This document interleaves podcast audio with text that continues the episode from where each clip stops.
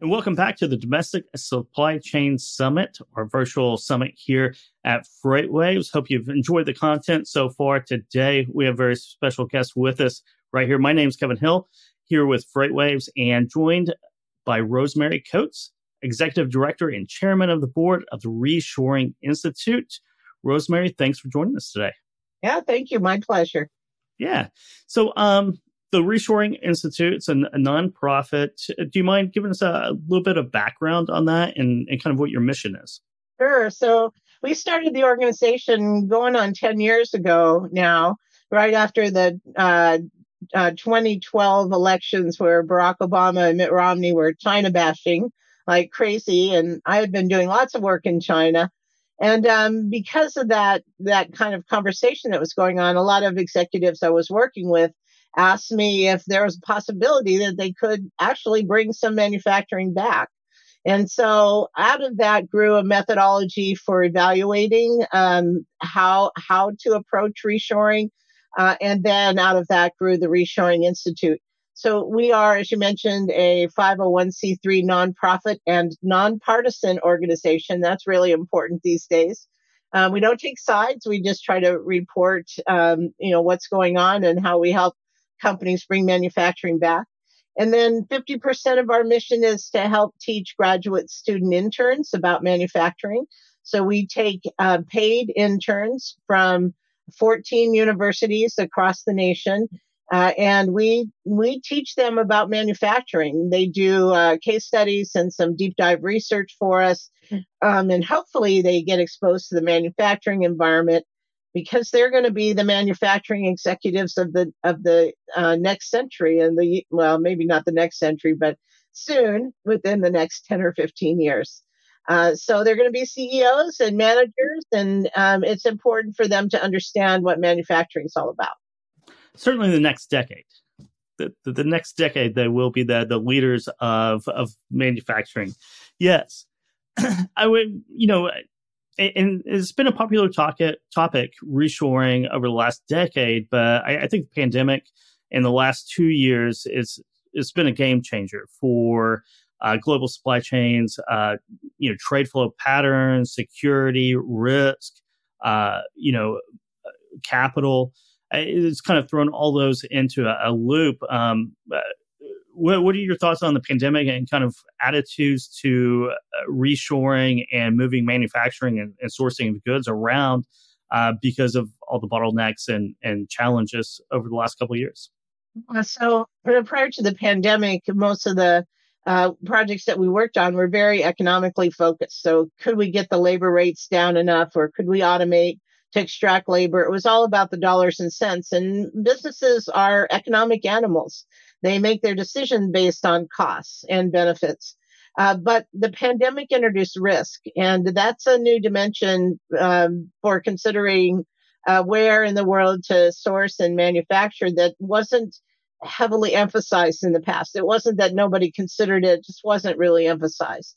These days, um, because of the pandemic and the the the horrible things that companies underwent during the pandemic in terms of not being able to get parts and shortages and issues and logistics and on and on and on.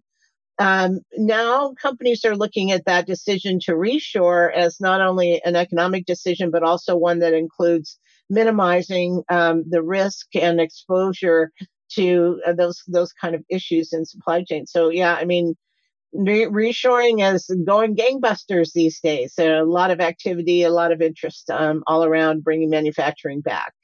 There, there are. Let's talk about. We, we saw the risk over the last couple of years, and we were talking right before we hit record um, on this session uh, about labor rates. And I was looking for some some current information on labor rates uh, last week, and, and really couldn't find it um, everything seemed to be from from a decade ago, kind of labor parity of different manufacturing hubs around the world. But you uh, told me that you had new, fresh research on it. So let's talk about that. Let, us talk about labor rates around the world. Yeah, so we we started this research actually a couple years ago and then put it aside for a while. But after the pandemic, it became very obvious that that companies were looking for alternative places to manufacture. So we did a deep dive uh, research project looking at 12 countries where companies were either coming from or uh, there was a lot of activity and where they were going to uh, manufacture. And we compared the labor rates in these 12 countries. Um, you know, we could have taken, you know, 80 countries or whatever, but really we took the top countries where companies were moving to. Uh, and what we found was China is no longer in the low cost category. China has moved kind of to the middle, um, and labor rates are continuing to go up. So, and the on the low end now are Mexico, Vietnam, and India. Uh, so they have low, the lowest cost labor rates. Now, that's important because if you have a product that has a lot of labor content, in other words, if you are um, a sewing company, you sew apparel, or um, uh, athletic shoe manufacturer where you glue on those little squares on the bottom of your shoes. These are high touch labor content uh, manufacturing sites. Then you look for a low cost labor country. But if you don't have that much labor or you can extract labor by automating, then you have an opportunity to look at other countries where, um, where overall the economics makes sense, including the U.S. So we're excited about that. Yeah, and uh, that, that brings up uh, you know Mexico being one of those, uh, and and people call that nearshoring, right? So you have reshoring, nearshoring. I guess foreshoring would be uh, would would be Asia and, and maybe crossing an ocean. Uh, what are some of the trends between nearshoring and reshoring, and and are they they kind of part in the, the same parcel, or, or are they really differentiated? Well, there, there's all kinds of strategies and models. I would say at this point in time, most companies are looking that have been sourcing in China are looking at a China plus one strategy. So that means manufacturing in China and maybe leaving some manufacturing there to serve the Asian market. Um, the Asian markets are growing uh, at double digit growth 12 to 14 percent year over year. And so it's really important that um, that you have you're able to address your customer base in Asia. And so that means a lot of companies will keep manufacturing either in China or in another country in Asia, plus one other country. And oftentimes that is, well, hopefully it's the US, but it can be uh, Mexico, perhaps. Uh, Vietnam is another good example. Um, used to, we used to say Poland, but now with the war in Ukraine, that's that's an unstable uh, region of the world too. So it could be China plus one other country. It could be China plus two other countries.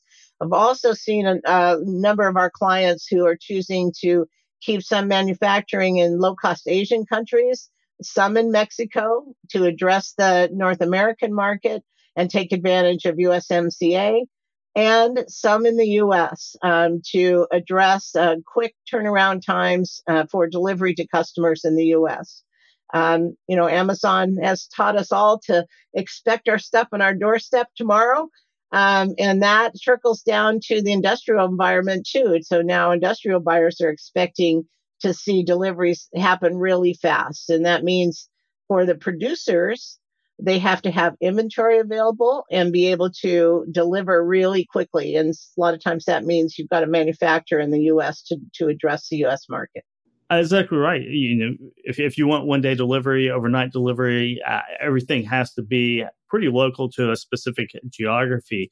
What are some of the the success stories? Uh, you know, American manufacturers uh, bringing uh, bringing manufacturing back, uh, reshoring that back in the United States. Do you have a, a couple couple good uh, good case studies on that? Yeah, we have lots of case studies. So we publish all of this on our on our websites, reshoringinstitute.org. Um, we have a, a, tab, a research tab that shows the case studies, but let me uh, just draw on a couple of them. Um, one of one of them is um, Big Ass Fans. You may have heard of them. I I hadn't heard of them. I thought it was an odd name, but they're very famous. They make industrial fans for for manufacturing environments mostly, and warehouses. Um, they reshored one of their product lines because they had quality issues in China, and th- this happened a couple of years ago, so it's not it's not as recent. Um, another one is WaterLogic, uh, a really interesting company. They make the water filtration systems like you have in your break rooms where you fill up your water bottle. Um, and they make uh, that equipment, and they're a European com- company, um, headquartered in the UK very popular throughout Europe. Um, they were manufacturing in a very modern, fantastic factory in China, uh, and they their growth market was the U.S. So they were um, trying to figure out how to establish manufacturing in the U.S. through acquisition and through their own manufacturing plant. So we worked with them for a year and ended up selecting the Dallas Fort Worth area near the airport because they had so many international travelers. Uh, but uh, we put together uh, an approach where they could uh, import. We do a lot of the import export work as well. I happen to be a licensed customs broker, so I get I get involved in a lot of the import stuff. Um, but we put together a way that they could import some some foreign parts and do the final assembly in the U.S. with uh, one eye on redeveloping their supply base in the U.S. so they could completely manufacture uh, with parts from the U.S. in the U.S. So um, we worked with them for an over a year. That was quite a success story and such an interesting product. They um, they filter uh, water at the point of dispensing, which is advanced technologies, and the water is much cleaner. Um, another one that comes to mind is GE. Um, during Jack Welch's um, uh, time as CEO, they pretty much shipped all of their manufacturing of appliances to Asia, mostly in China.